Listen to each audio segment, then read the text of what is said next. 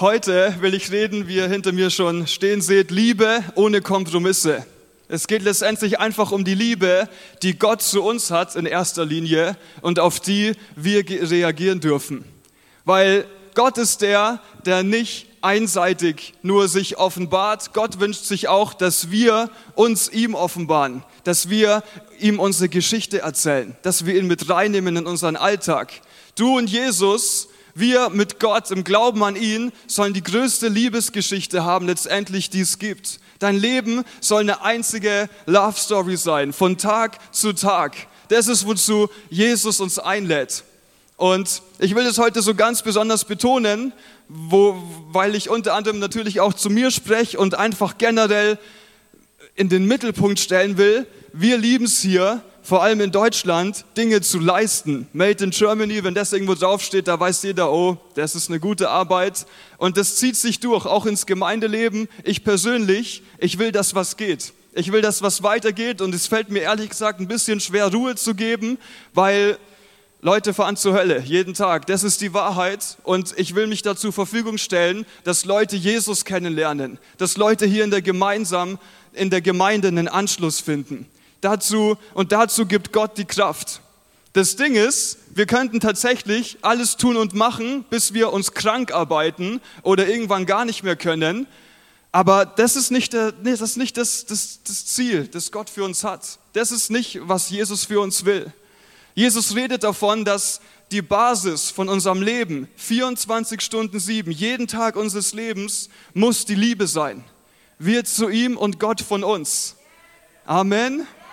Amen. Und wie Jörg schon letztes, die letzten zweimal so toll gepredigt hat, auch in Richtung Gemeinde, dass wir hier alle uns einbringen dürfen, einbringen sollten auch, laut dem, was in der Bibel steht.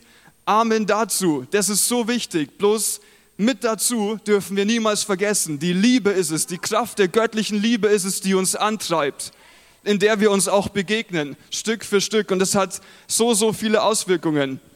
Ich will erst mal langsam anfangen das heißt im Matthäus Kapitel 7, Vers 21, von dem Vers, da sagt Jesus, nicht alle, die zu mir kommen, nicht alle, die gesagt haben, während sie auf der Erde sind, Herr, Herr, also seinen Namen benutzt haben, die kommen, in, kommen nicht automatisch deswegen in sein Reich, haben nicht gleich, sind nicht gleich einfach voll eingeladen in die Ewigkeit mit Gott.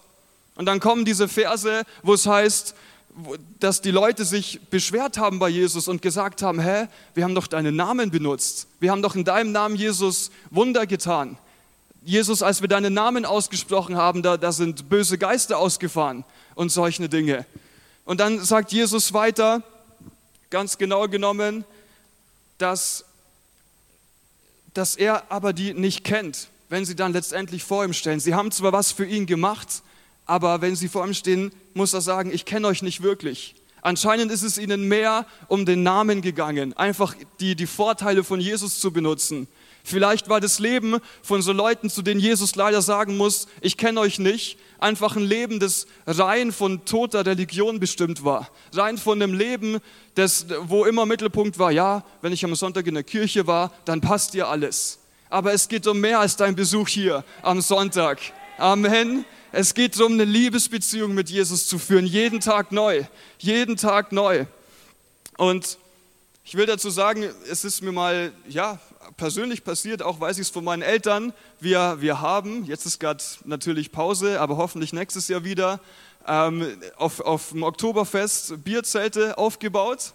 Und da ist es so, ich, seit ich denken kann, verbringe ich meine Sommerferien da. Ich habe da schon immer mitgearbeitet, war auch, bevor ich auf der Bibelschule war, im Betrieb von meinen Eltern, habe da auch mit aufgebaut. Und da lernst du natürlich die ganzen Leute kennen.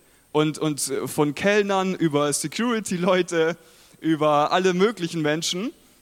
Und das Tolle ist, die lernen dich kennen und das macht es möglich, dass falls das Zelt mal komplett zu ist, wegen einfach geschlossen, dass du trotzdem reinkommst, einfach weil die Leute dich kennen. Das, du das auch noch, ich schaue meinem Vater extrem ähnlich. Manchmal denken die auch, ich bin mein Vater, was ich nicht so sehr ausnutzen will, aber es, es, es hat schon echt funktioniert, weil sie kennen uns, sie kennen auch unseren Namen. Wenn ich meinen Ausweis gezeigt habe und die gesehen haben, äh, Raufer, ich will euch jetzt nicht auf blöde Gedanken bringen, dass ihr nächstes Jahr Sachen probiert, dann, dann hat es echt funktioniert. Und auch meine Eltern haben erzählt, vor allem früher ist es vorgekommen, die, wir waren auf dem Oktoberfest und plötzlich haben die Leute gesehen oder wurde gesagt, ja, da sind die und die da, kennt ihr die überhaupt? Dann muss meine Eltern, und mir ist es auch schon passiert, sagen, nein, ich kenne die gar nicht. Aber wie ist es passiert? Tatsächlich, auf diesem einen Bierzelt steht ziemlich groß unser Nachname drauf. Leute haben sich gedacht, hm, was passiert, wenn wir diesen Namen den Securities sagen? Vielleicht kommen wir dann da durch. Es hat letztendlich früher funktioniert, jetzt nicht mehr. Ähm, auf jeden Fall kam dann echt diese Situation, dass Fremde vor dir standen und die, die kennen zwar deinen Namen, aber wir mussten sagen, wir kennen euch nicht. Ich habe keine Ahnung von eurem Leben, ich weiß nicht, wer ihr seid. Ich weiß auch nicht, du, du müsst ja schon, Oktoberfest ist schon ziemlich teilweise negativ behaftet mit, mit Saufexzessen und so. Wir müssen schon auch schauen, wie sind wir da drauf, weil es sind auch unsere Arbeitgeber und so. Ähm, und, und all das, du, du weißt gar nicht, wer so kommt. Und ich will darauf hinaus, lass, lass uns immer schauen, dass zu jeder Zeit in unserem Leben, auch hier in der Gemeinde, Jesus der Mittelpunkt ist und wir, wir ihm Anteil geben an unserem Leben. Nicht einfach nur seinen Namen benutzen, damit es uns besser geht. Jesus geht es besser, wenn wir uns um ihn kümmern. Das macht auch ihn froh. Es geht nicht nur um unsere Freude. All die Sprüche in der Bibel, Epheser 5,2, seid Nachahmer Gottes was ist das für ein Satz? Das steht woanders im ersten Johannes. Wer sagt, dass, dass er Gott lieb hat, der ist auch dazu verpflichtet, so zu leben, wie Jesus gelebt hat. Okay, jetzt wird spannend. Einfach dieses, es ist dieses All-in, dieses, hey Jesus, hier bin ich mit allem, was ich bin und hab. Nimm mein Leben, wie du es magst. Jesus, nicht mein Wille, sondern dein Wille soll geschehen. Jesus ist der, um den es gehen muss. Und so können wir sicher gehen, Gott kennt uns und wir kennen ihn. Und es steht auch im 1. Johannes Kapitel 1, Vers 3. Wie können wir sicher sein, dass wir Gott kennen? Es zeigt sich daran, dass wir seine Gebote befolgen. Da kannst du dir sicher sein, ich weiß, dieser Vers am Anfang ist oft auch in Hauskreisen so, was ist, wenn Jesus zu mir sagt, er kennt mich nicht? Und dann wird viel Theologie drüber gemacht. Aber in einfachen Worten, wir dürfen sicher sein, wir kennen Gott, wenn wir seine Gebote befolgen und dann dürfen wir auch davon ausgehen, er kennt uns. Und wo will ich jetzt hin? Wir haben jetzt von Geboten gehört, es geht schon wieder darum, irgendwas zu leisten, irgendwas zu tun. Will ich jetzt von Religion groß reden? Nein, weil durch das Erfüllen seiner toter Regeln lernen wir Gott nicht kennen. Wie ich gesagt habe, es ist Darum, es geht um dein Herz. Jesus geht es um dein Herz. Dafür, dass du ihm Anteil gibst an deinen Gedanken, an deinem Verstand sogar. Und wenn es um Gebote geht, Gesetze, Regeln, damals Jesus war, natürlich stark mit, mit Schriftgelehrten, mit sogenannten Pharisäern konfrontiert, die mir die ganze Zeit gesagt haben, warum machst du das nicht so, sondern so, mach das doch bitte anders. Und Jesus hat die ganze Zeit dagegen gehalten oder auch Dinge einfach bestätigt für die zur Klarheit. Und irgendwann hat ihn ein Schriftgelehrter gefragt, Jesus, was ist denn das wichtigste Gebot? Was ist, was ist die oberste Regel, an die wir uns unbedingt halten müssen? Die, die wir schon länger im Glauben sind, wissen, was jetzt kommt. Es heißt in Markus Kapitel 12, Vers 30 bis 31. Jesus sagt, das wichtigste Gebot ist, hör Israel, der Herr unser Gott ist der alleinige Herr. Und weiter, du sollst den Herrn, deinen Gott lieben, von ganzem Herzen, mit ganzer Hingabe, mit deinem ganzen Verstand und mit, deiner, und mit all deiner Kraft. Mit ganzem Herzen, ganzer Seele, allem Verstand und mit all unserer Kraft. Liebe Leute, liebe Gemeinde, da ist nicht mehr viel Platz für was anderes in unserem Leben. Wir sind komplett hingegeben an Jesus. Amen. Und das ist, wo das Leben anfängt. Das ist, wo das Leben anfängt. Ich will so, so sehr betonen, dass Jesus nicht nur diese, diese Person, die Gottheit ist, Jesus ist das Leben. Wir leben in ihm, heißt es. Alles hat Bestand durch die Macht von seinem Wort. Wo Jesus sich zurückzieht, geht das Leben weg. Und die harte Wahrheit ist, dass wir leben und wir Leuten zuschauen können, die völlig entgegengesetzt von dem leben, was Jesus vorschlägt, ist, dass sie aus der Gnade von Gott leben. Denn es heißt nach wie vor, Gott lässt es regnen über den guten und über den bösen Menschen. Erst das, was wir hier leben, dass wir jetzt gerade atmen, ist ein Beweis dafür, dass Gott gut ist, dass Gott liebt, Denn wenn wir einen Tag im Kopf von Gott wären, hätten wir schon vor tausenden Jahren gesagt, ihr Menschen spinnt doch.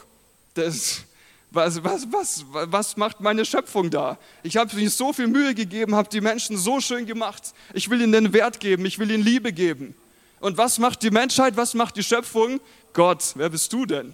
Ich mache eher so mein Ding.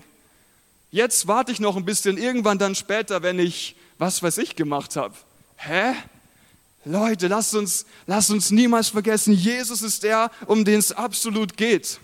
Er, was würde Jesus tun? Dieser berühmte Spruch, was würde Jesus tun?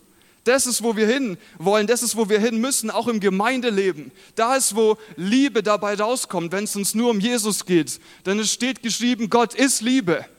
Und wenn wir eng mit Jesus sind, ist das natürliche Ergebnis, dass seine Liebe in uns Raum bekommt, uns von Kopf bis Fuß erfüllt.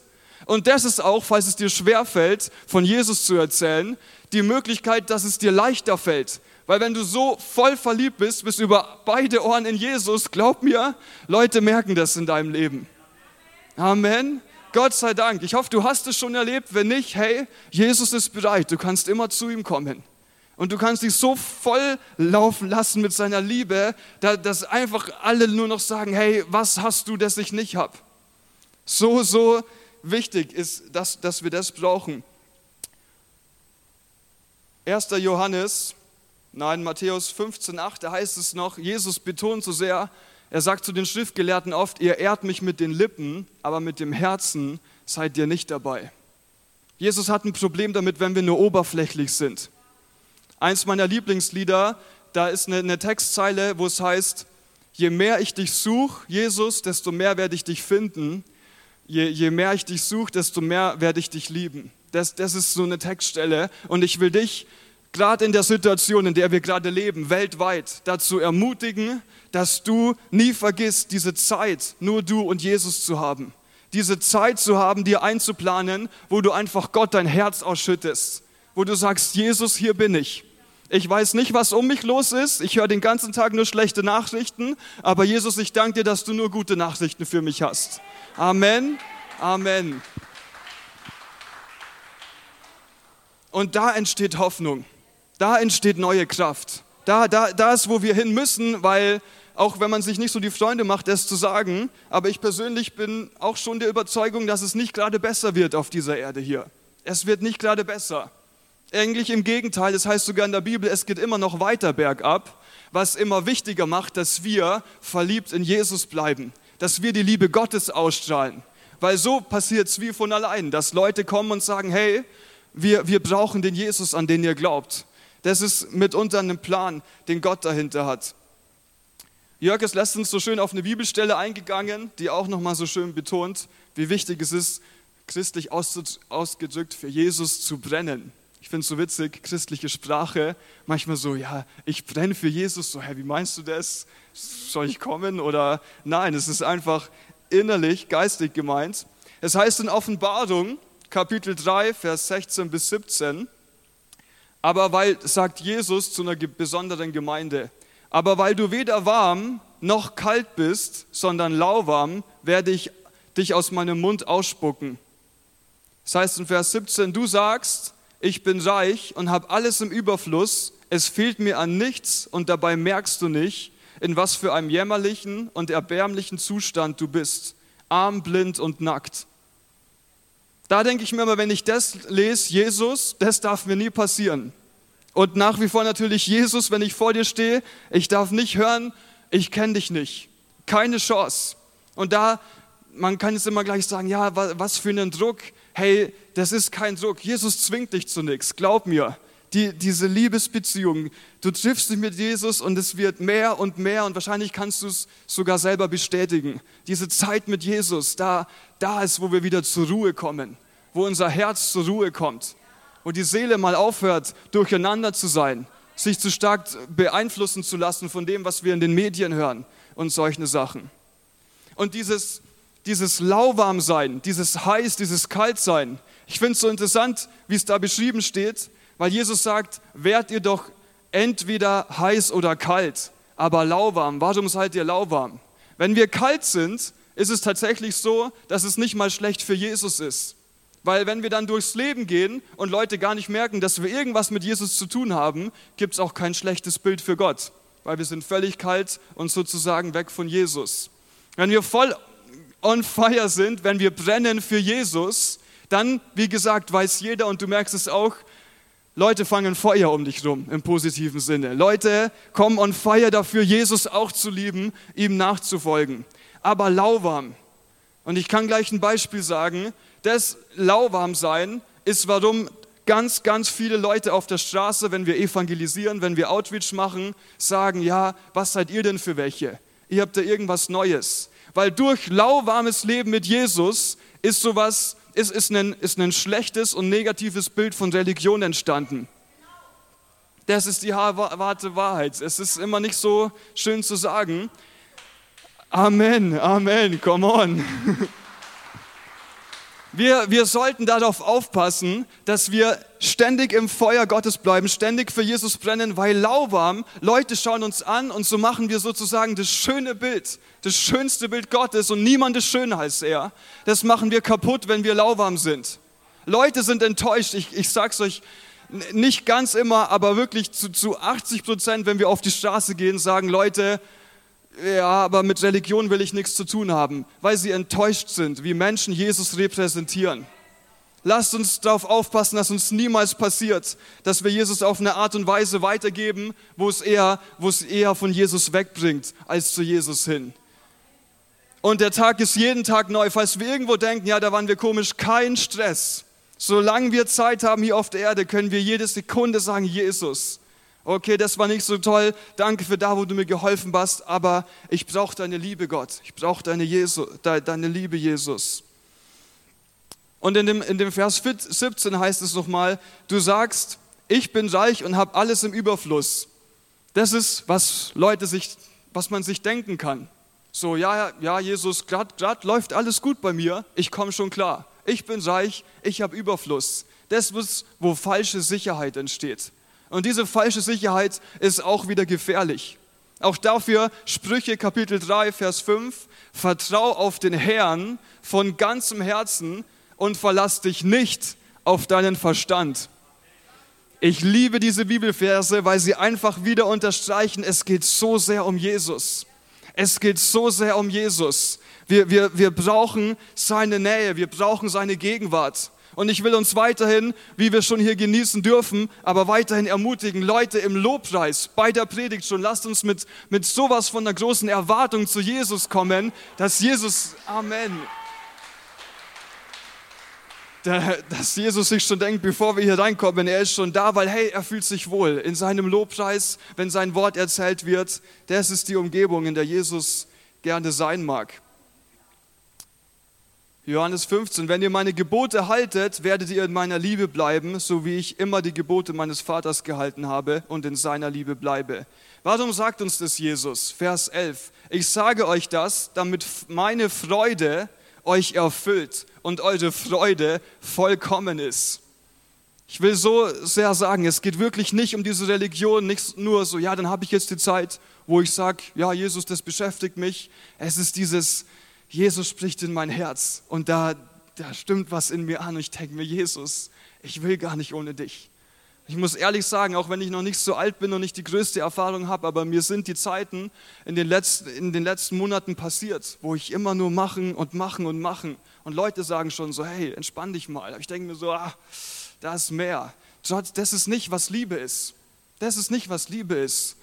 Jesus will nicht nur deine Arbeit sehen, er will mit dir sein, ganz intim ganz intim. Amen. Dieses Wort kennen, dieses Wort kennen von Matthäus 7, das ist auch aus dem Griechischen, wenn du, wenn du dir den Kontext anschaust, dieses Wort steht für die intimste Intimität. Tiefer kannst du Gott nicht kennen. Wir sollen so, so, so eng mit ihm werden.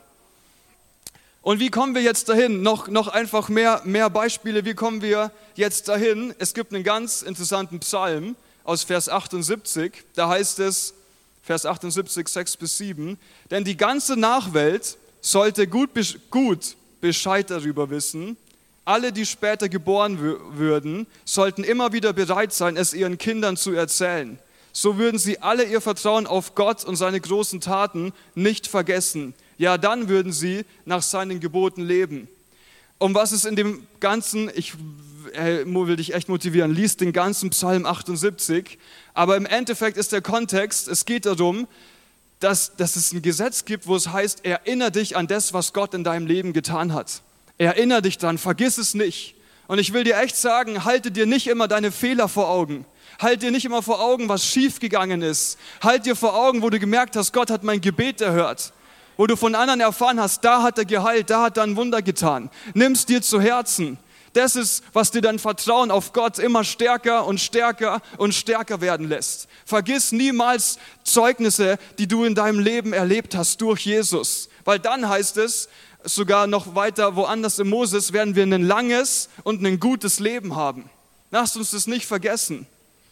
Nicht so diese Maria-Martha-Predigt, wo, wo sie in der Küche steht und sich gar nicht um Jesus kümmert. Sie war immer nur mit der Aktion beschäftigt, aber nicht mit Jesus, der einfach sich wünscht, dass wir zu seinen Füßen sitzen und sagen, hey, hier bin ich.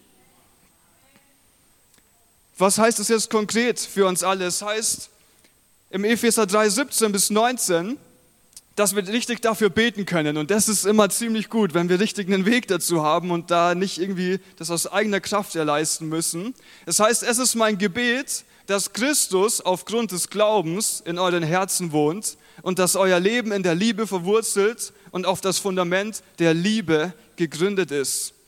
Das wird euch dazu befähigen, Gemeinde, das ist für uns, zusammen mit allen anderen, die zu Gottes heiligen Volk gehören, die Liebe Christi in allen in allen ihren Dimensionen zu erfassen. In ihrer Breite, in ihrer Länge, in ihrer Höhe und in ihrer Tiefe.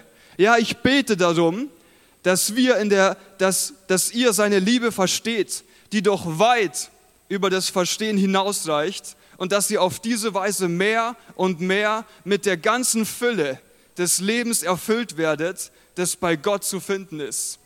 Das ist, was wir wollen, oder? Jesus soll so sehr überquillen. Jesus soll hier sein und die Gegenwart erfüllen. Er soll da sein, Amen, der unser Herz regiert. Mehr Jesus, mehr Jesus, überall mehr Jesus. Wir brauchen ihn.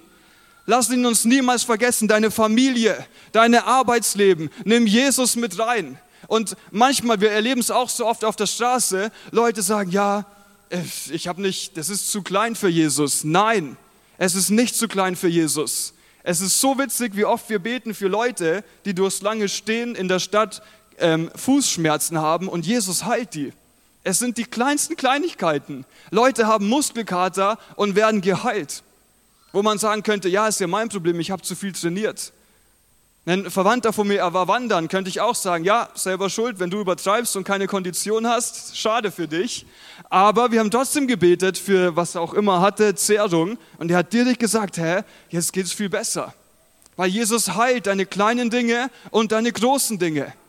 Und auch Krebs wurde schon geheilt. Ich habe ein Zeugnis davon. Ich werde nie vergessen, hier an der Seite war einer der ersten Male, wo ich für jemanden gebetet habe und die Person hatte so eine Art Nervenkrankheit und wir wissen, Ärzte tun sich schwer, Nerven zu reparieren. Aber ich konnte beten und sie kam wieder und sie hat gesagt, hey, mein Gesicht ist jetzt völlig gut, die Nerven, alles passt wieder. Denk nicht, es ist zu groß für Gott. Jesus heilt, Jesus tut Wunder. Hör nicht auf, zu ihm zu kommen mit all deinen Anliegen. Lass, lass ihm wichtig werden, was dir wichtig ist. In 1. Johannes 4,18, wo die Liebe regiert, hat die Angst keinen Platz. Gottes vollkommene Liebe vertreibt jede Angst.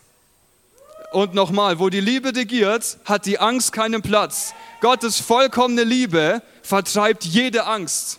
Voll mit der Liebe von Gott für Jesus hat Angst keinen Raum in unserem Herzen. Und das ist auch, wo es spannend wird. Das ist, wo es interessant wird, auch wieder für deine Freunde, für deine Verwandten so voll mit Jesus, wie schon gesagt, glaub mir, es fällt dir leichter, von Jesus zu erzählen. Und an der Stelle auch mal, Gott gibt Kraft zu lieben, auch wenn wir nicht zurückgeliebt werden. Es ist nicht dieses auch innerhalb der Gemeinde, so ja, der hat mich jetzt nicht gesehen, der, der, der hat nicht gesagt, ich liebe dich. Wir lieben trotzdem. Wir lieben bedingungslos. Und Jesus, weil Jesus Jesus ist, er setzt noch eins drauf, wir lieben unsere Feinde. Dazu sind wir aufgefordert unsere Feinde zu lieben. Es geht nur durch Gott. Menschliche Liebe, keine Chance. Gott gibt Kraft, unsere Feinde zu lieben. Jeden Tag neu. Immer zu sagen, hey, okay, du bist gegen mich, aber ich darf für dich sein. Ich, ich kann dir trotzdem da und da helfen. Und diese Liebe ist, das ist, was Leute dann auch zum Nachdenken bringt, um schon wieder nach Jesus zu fragen. Um schon wieder nachzufragen, hä, wie kannst du so lieb sein? Ja, der Liebe ist, lebt in mir.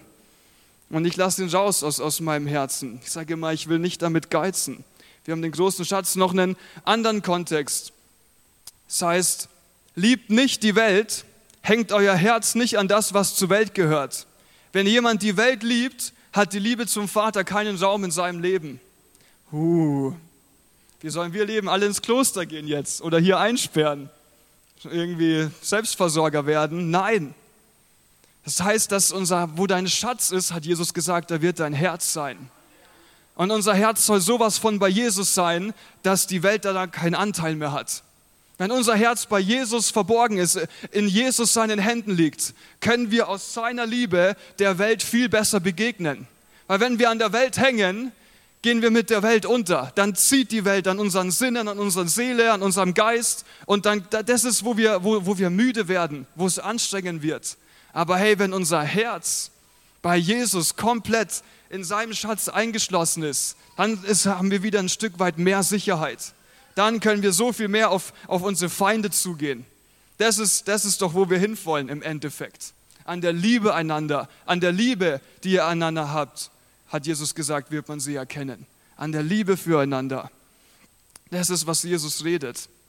Richtet euer Herz nicht länger an den Maßstäben, nach den Maßstäben dieser Welt, sondern lernt in einer neuen Weise zu denken, damit ihr verändert werdet und beurteilen könnt, ob etwas Gottes Wille ist, ob es gut ist, ob Gott Freude daran hat und ob es vollkommen ist. Wir haben hier verschiedene Verse schon geha gehabt. Die einen, sie gehen ums Herz. Pass auf dein Herz aus. Der berühmte Spruch aus, aus den Sprüchen, mehr als alles andere bewahr dein Herz, denn es bestimmt über dein Leben. Und die anderen, die, was hier steht im Römerbrief 12.2, richtet euer, euch nicht länger nach den Maßstäben dieser Welt. Lernt in einer neuen Art und Weise zu denken. Das geht um unseren Verstand. Der Verstand muss erneuert werden. Wir sind nicht mehr von dieser Welt, aber noch in dieser Welt. Jesus hat uns rausberufen. Er ist da mit uns und wir dürfen für ihn sein, so wie er für uns ist. Das ist, wie wir den Unterschied machen hier in dieser Gesellschaft, in den all den Nachrichten, die wir gerade hören. Und ich will schon Richtung Ende kommen. Diese Liebe, wenn, wenn wir die verlieren, ver, ver, verlieren, wenn wir sie vergessen, wir gehen unter. Was soll's? Wo, wo leben wir dann hin? Wo leben wir dahin? So voll müssen wir sein mit der Liebe von Jesus. Und es gibt im Johannes Kapitel 21 so eine Stelle, wo Jesus ganz bewusst zu Petrus sagt, ob er ihn lieb hat. Und mich fasziniert es jedes Mal, Jesus fragt ihn dreimal hintereinander, Petrus, liebst du mich? Und Petrus sagt das erste Mal, ich liebe dich, Gott, du weißt alles, du weißt, dass ich dich liebe. Und Jesus sagt zu ihm, er, in Verbindung mit dem gibt Jesus ihm den Auftrag. Er hat gesagt, hüte meine Lämmer. Im Endeffekt kümmere, kümmere dich um Menschen, dass Leute zu Jesus kommen. Jesus fragt ihn das zweite Mal, Petrus, liebst du mich? Und Petrus sagt wieder, ich liebe dich, Herr du weißt, dass ich dich liebe. Und Jesus sagt, hüte meine Schafe. Es geht wieder darum, sich um Menschen zu kümmern. Und Jesus fragt das dritte Mal, Petrus, liebst du mich? Und Jesus, äh, Petrus ist traurig schon geworden, hat gesagt, du weißt, dass ich dich liebe, ich würde alles für dich geben. Und ich will in der Parallele zu uns sagen, lasst uns nie Zeitpunkte vergessen, wo wir Jesus immer wieder sagen, ich liebe dich. Jesus, ich liebe dich und sei ehrlich zu deinem Herzen, dass Sei frei von dieser Scham und dem, was andere denken. Gott sieht dein Herz. Stell dir die Frage, ist es die Liebe aus Gott für Jesus, durch die ich unterwegs bin? Ist es die Liebe oder ist es, weil ich anderen Menschen gefallen will? Ist es, damit es mir selber nur besser geht, damit ich genug geleistet habe und meine Überstunden aufschreiben kann im Stundenzettel? Was ist es? Oder ist es die Liebe, die die Basis von unserem Leben sein muss, die Liebe Gottes? Und was geht dann ab, wenn Jesus dann auch erfahren hat von Petrus, er meint es echt ernst mit ihm. Jesus ist mit ihm die ganze Zeit. Petrus aus Liebe ist er, von, ist er aufgestanden, als der Heilige Geist gekommen ist. Vor tausenden Leuten hat das Evangelium erzählt. Petrus war der, der so eine Liebe für Jesus hat, der ist überall hingegangen. Er hat sich letztendlich kreuzigen lassen. einen Märtyrertod für Jesus. Für Jesus. Aus, aus, aus einer Liebe für ihn. Paulus heißt es. Jesus ist, hat sich ihm offenbart und er sagt im Timotheusbrief, Gott hat seine Liebe in mir stark werden lassen. Die Liebe Gottes hat mich berührt. Die, die, die Liebe Gottes hat mich, hat mich angefasst dafür, dass ich jetzt ein ganz anderer Mensch bin. Aus Liebe wurde Paulus zu Paulus, der er letztendlich war. Aus Liebe haben die Leute, die wir gerade in der Apostelgeschichte lesen können, all das auf sich genommen. Sie haben sich gefreut nach Peitschenhieben für Jesus. Sie haben weitergemacht. Sie haben sich, ah, Jesus, sie haben sich nicht fertig machen lassen. Die ganze Zeit nicht. Stephanus. Er erzählt alles von Anfang bis Ende, die ganze Bibel, alles, was sie hören wollten. Und er hat keinen Fehler gemacht. Und am Ende haben sie mit Steinen nach ihm geschmissen. Und was macht er? Er hätte sagen können, hey, jetzt ihr seid meine Feinde, ich laufe weg oder, oder ich schlage euch, was auch immer. Petrus ist auf die Knie gegangen und hat gesagt, Jesus, vergib ihnen ihre Schuld. Hä? Das ist, was die Liebe Gottes mit uns macht. Das ist, wie Jesus uns anrührt. Und im Endeffekt, diese Liebe, diese Liebe dürfen wir annehmen, die, die soll noch mehr Raum in uns bekommen.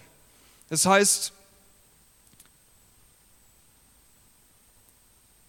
im 2. Thessaloniker Kapitel 3, Vers 5. Der Herr aber helfe euch, und das ist ein Gebet, euer Denken und Wollen ganz auf Gottes Liebe auszurichten und mache euch standhaft, wie selbst Jesus standhaft war. Er hat seine Feinde geliebt. Jesus hat nach dem Motto nicht mein Wille, sondern Gott, dein Wille soll geschehen. Das ist der Lebensstil. Und ich will dir einfach sagen, hör nicht auf, das zu beten. Gott, richt mein Herz und mein Denken auf deine Liebe aus. In erster Linie. Das ist, wo Dinge in Gang kommen, die Gott, die Gott wichtig sind. Das ist, wo die Dinge in Gang kommen. Weil diese Liebe, Liebe ist doch, was wir brauchen. Die ganze Zeit, das berühmteste Kapitel, 1. Korinther 13. Ich mache mal ab Vers 4. Liebe ist geduldig. Liebe ist freundlich. Sie kennt keinen Neid. Sie spielt sich nicht auf. Sie ist nicht eingebildet. Sie verhält sich nicht taktlos. Sie sucht nicht den eigenen Vorteil. Sie verliert nicht die Beherrschung. Sie trägt keinem etwas nach. Sie freut sich nicht, wenn Unrecht geschieht, aber wo die Wahrheit siegt, freut sie sich mit. Alles erträgt sie, in jeder Lage glaubt sie, immer hofft sie, allem hält ihm stand. Die Liebe vergeht niemals, weil Gott Liebe ist. Er, sie ist ewig und von der dürfen wir uns jetzt schon erfüllen lassen. Mehr und mehr. Und in dem Sinne komme ich, wie es immer gern sagt, zum Finale der tatsächlich wichtigsten Botschaft der ganzen Welt. Wir haben keine Nachricht, die es übertreffen kann, diese Nachricht. Und die Stelle, die ich tatsächlich am meisten für heute auf dem Herzen hatte, will ich auch noch mit reinbringen, wo es heißt in 1. Thessaloniker 2,13, das Wort Gottes und nicht eine Lehre von Menschen. Und seit ihr glaubt, erfahrt ihr die Kraft des, dieses Wortes in eurem eigenen Leben. Es geht das Wort von Gott. Ich will nochmal zusammenfassen, was wir brauchen, damit wir in der Liebe bleiben und die Liebe in uns ständig zunimmt. Wir brauchen die Gemeinschaft hier. Versäumt, verpasst keine der Versammlungen, steht in der Bibel geschrieben. Wir müssen, wir müssen uns ermutigen, sonst gehen wir unter. Das ist das Erste. Das Zweite ist, wir können dafür beten. Können dafür beten, Jesus, offenbar mir deine Liebe. Lass mich, lass mich so voll damit sein, dass ich mich einfach nur noch drin verlieren kann und es Leuten weitergeben kann. Das ist das Zweite. Das Dritte ist eben auch über sein Wort. Dieses Buch da lebt in Jesu Namen. Wenn wir uns mit dem Glauben verbinden, es lebt dieses Buch. Es, diese Worte lässt Gott in uns stark werden, weil er redet über sein Wort. Und indem wir Jesus anschauen, werden wir ihm ähnlich, dem ehrlich, der Liebe in Perfektion ausgestrahlt hat, hier auf der Erde und durch seinen Geist Liebe in uns reingeben will damit auch das zweite Gebot, was dem ersten gleich ist, in Erfüllung kommt. Lieb deinen Nächsten wie dich selbst. Liebe deinen Nächsten wie dich selbst. Wir sind nicht gegeneinander, sondern füreinander. Und an der Stelle auch noch, das heißt nicht, dass wir zu allem Ja sagen. Es muss wirklich genannt werden heutzutage. Zu lieben heißt nicht einfach, ja, okay, du machst es, finde ich so super toll. Nein, es ist nicht alles in Gott seinem Willen. Und da ist es nicht unsere Aufgabe dann zu sagen, ja, ist nicht so ganz, was Jesus sich wünscht, aber passt schon. Nein, Wir lieben die Person, auch wenn sie gegen Gott sind, aber wir helfen nicht, was umzusetzen, das gegen Gottes Willen ist. Das ist auch echte Liebe. Das ist, was Liebe ist. Liebe ist nicht dumm. Liebe ist nicht naiv. Liebe ist nicht auf eine gestörte Art und Weise tolerant. Liebe ist ehrlich. Liebe sagt die Wahrheit. Amen. Liebe sagt die Wahrheit. Und für dich, der du vielleicht jetzt hier zugeschaltet bist am Livestream oder der du hier bist, zum ersten Mal da bist, einfach am Überlegen bist, wie, wie stehst du zu Jesus? Vielleicht hast du noch nie Ja zu Jesus gesagt, vielleicht hast du noch nie Ja, hast du noch nie Jesus in dein Herz eingeladen. Ich will dir jetzt ganz kurz erzählen, wie Gott seine Liebe sichtbar werden lassen hat vor über 2000 Jahren. Und auch für alle, die die Botschaft kennen und jeden Sonntag hören, ich habe schon mal gesagt, ich kenne Leute, wenn die krank sind, erzählen die sich einfach das Evangelium und erleben dabei Heilung, weil Gott steht zu seinem Wort. Sein Wort lebt. Und jetzt gleich will er dich ganz, ganz persönlich berühren. Er will ganz persönlich in dir stark werden lassen, dass er Liebe ist, dass er Heilung für dich hat und Vergebung für jede Schuld. Was hat Gott gemacht? Vor über 2000 Jahren heißt es, dass Gott sich durch Jesus offenbart hat hier auf der Erde. Jesus war das sichtbare Bild von dem unsichtbaren Gott. Und Jesus hat alle, die zu ihm gekommen sind, geheilt. Er hat sie alle geheilt, die zu ihm gekommen sind. Er hat niemanden abgeschlagen, niemand. Er hat nicht gesagt, du bist zu schlecht oder zu gut. Blinde sehen, Lahme gehen, Taube hören, Stumme sprechen, Tote sind auferstanden. Er war so durchdrungen und so getrieben von der Liebe dafür, dass Menschen gesund werden, dass wie in einem Beispiel, wo jemand schon tagelang gestorben war, war er zu Tränen gerührt. Es heißt, er ist in seinem Geist zornig dafür geworden. Und in dem Sinne hat er sich zu dem Toten aufgemacht und gebetet, dass er aus seinem Grab rauskommt. Und er ist rausgekommen. Durch die Kraft Gottes, durch seinen Geist, der die Toten lebendig macht. Und deinen Geist innerlich, er will ihn jetzt in dir lebendig werden lassen. Er will ihn neu beleben. Und dann hat Jesus, er, ist weiter durch die Gegend gegangen, er hat allen Menschen die gute Botschaft erzählt. Da waren Leute, die wir sagen würden, das sind asoziale Menschen, wo wir sagen würden, ja, wie, wie sind die denn? Die haben es nicht verdient, mit dem heiligen Gott zu leben. Jesus ist ihnen entgegengekommen, hat gesagt, hier bin ich. Das ist, was Jesus getan hat die ganze Zeit. Er hat sich mit jedem getroffen. Er, hatte, er wusste, was Leid ist. Er, er hat auch gespürt, was für, was für einem Leid, was für Auswirkungen die Welt für uns hat, dass wir da drin leben. Aber deswegen kann dir Jesus auch gerade jetzt so gut helfen. Er glaubt mir, er kennt unsere Herausforderungen, er kennt sie in- und auswendig. Und Jesus dann, er hat, er, hat, er, hat, er hat Gott offenbart. Er hat auf sich aufmerksam gesagt. Er hat gesagt, ich bin der Weg, die Wahrheit und das Leben. Und er hat gesagt, wer an ihn glaubt, der wird leben, auch wenn er gestorben ist. In alle Ewigkeit, in Gemeinschaft mit Jesus. Und schon jetzt, bevor wir in die Ewigkeit nach unserem irdischen Leben kommen, dürfen wir hier die Beziehung mit ihm anfangen. Hier von ihm empfangen, all den Segen, Leben im Überfluss, hat Jesus gesagt. Und noch dazu ihm unser Herz ausschütten. Wenn keiner zuhört, Jesus hört zu. Immer, immer. Er ist der Kraftgeber, er ist der Mutmacher. Und Jesus hat sein Leben hinter sich, größtenteils. Und dann lässt er über sich ergehen den Willen von Gott, um ihn perfekt auszuführen. Wir wissen es alle, er lässt sich kreuzigen. Er hat sich ans Kreuz hängen lassen. Und davor dieser Weg, ich erzähle es immer gern ziemlich eindringlich, weil das uns klar macht, was Jesus macht, reicht aus. Was er gemacht hat, es ist genug. Deine Schuld ist vergeben im Glauben an Jesus. Du bist geheilt durch seine Wunden. Bevor Jesus sich kreuzigen lassen hat, er wurde abgeführt. Er war in dem Garten. Leute sind gekommen, Soldaten, die ihn abführen wollten. Und er hat sich vor sie hingestellt, ohne dass er weggelaufen ist, sondern hat sich einfach abführen lassen. Er hat sich abführen lassen und hinbringen lassen vor, vor den Statthalter, der über ihn ein Gericht gehalten hat, der ihn verurteilt hat. Und Jesus hat es über sich ergehen lassen. Schon da, Jesus hätte weglaufen können, aber wegen uns hat er es nicht gemacht. Es heißt in der Bibel, all das Leid, was Jesus auf sich genommen hat, hat er wegen der vor ihm liegenden Freude getan. Und diese Freude kannst du deinen Namen einsetzen. Ist unter anderem wegen dir. Er hat gesehen, dass wenn er das auf sich nimmt, kann er mit dir Gemeinschaft haben. Durch deinen Glauben, der von Herzen kommt an ihn. Und Jesus geht weiter. Er, er, er, kam in einen Bereich, wo, wo ihn römische Soldaten, die dafür bekannt waren, dass sie auf eine asoziale, kranke Art und Weise Menschen gefoltert haben, hat sich foltern lassen an diesem Ort. Peitschen wurden geflochten, da waren, da waren Steine, da waren Knochen mit eingearbeitet und immer wieder auf den Rücken drauf, rausgezogen. Bitte dieses Bild. Das heißt in der Bibel im Alten Testament, Jesus war so entstellt, dass man ihn nicht mehr erkannt hat. So entstellt war er.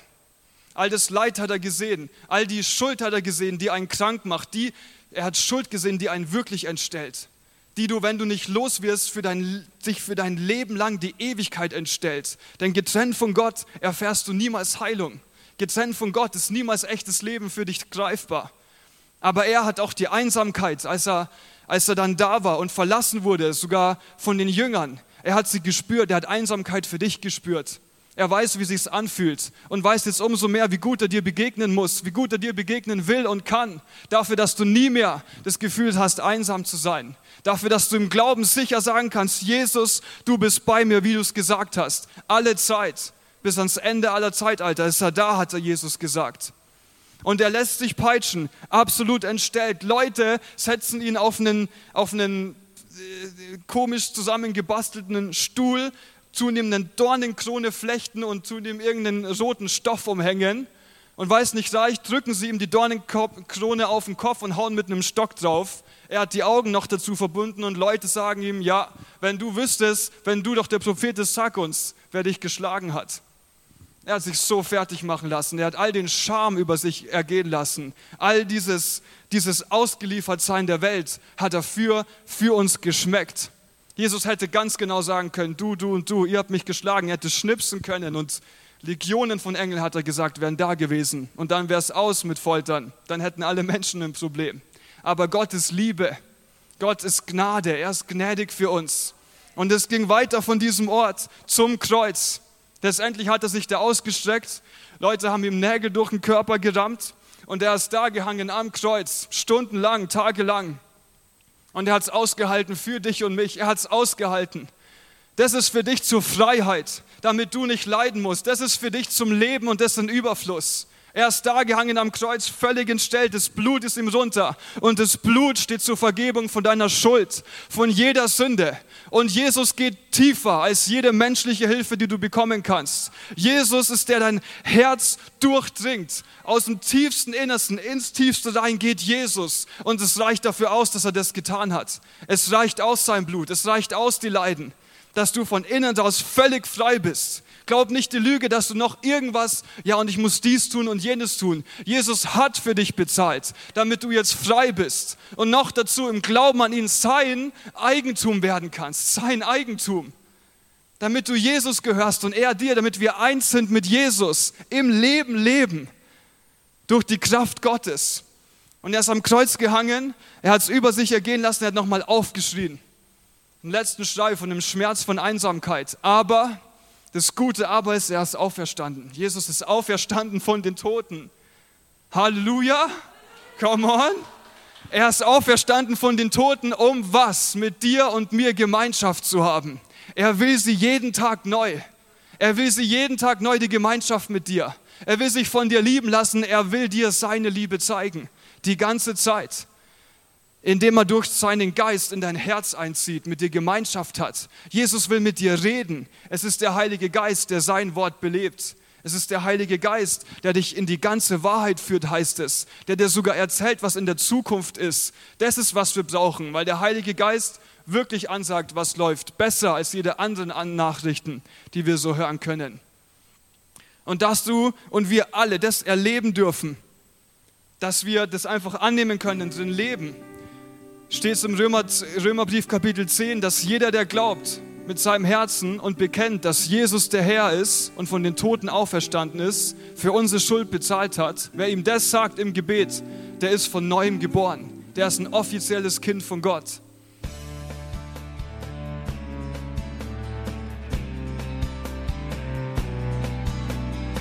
Liebe Zuhörer, das war ein Ausschnitt eines Gottesdienstes hier im Gospel Life Center. Auf unserer Website www.gospellifecenter.de können Sie die Notizen für diese und andere Predigten nachlesen und sich über die Arbeit von Gospel Life Center informieren. Wir wünschen Ihnen Gottes Segen.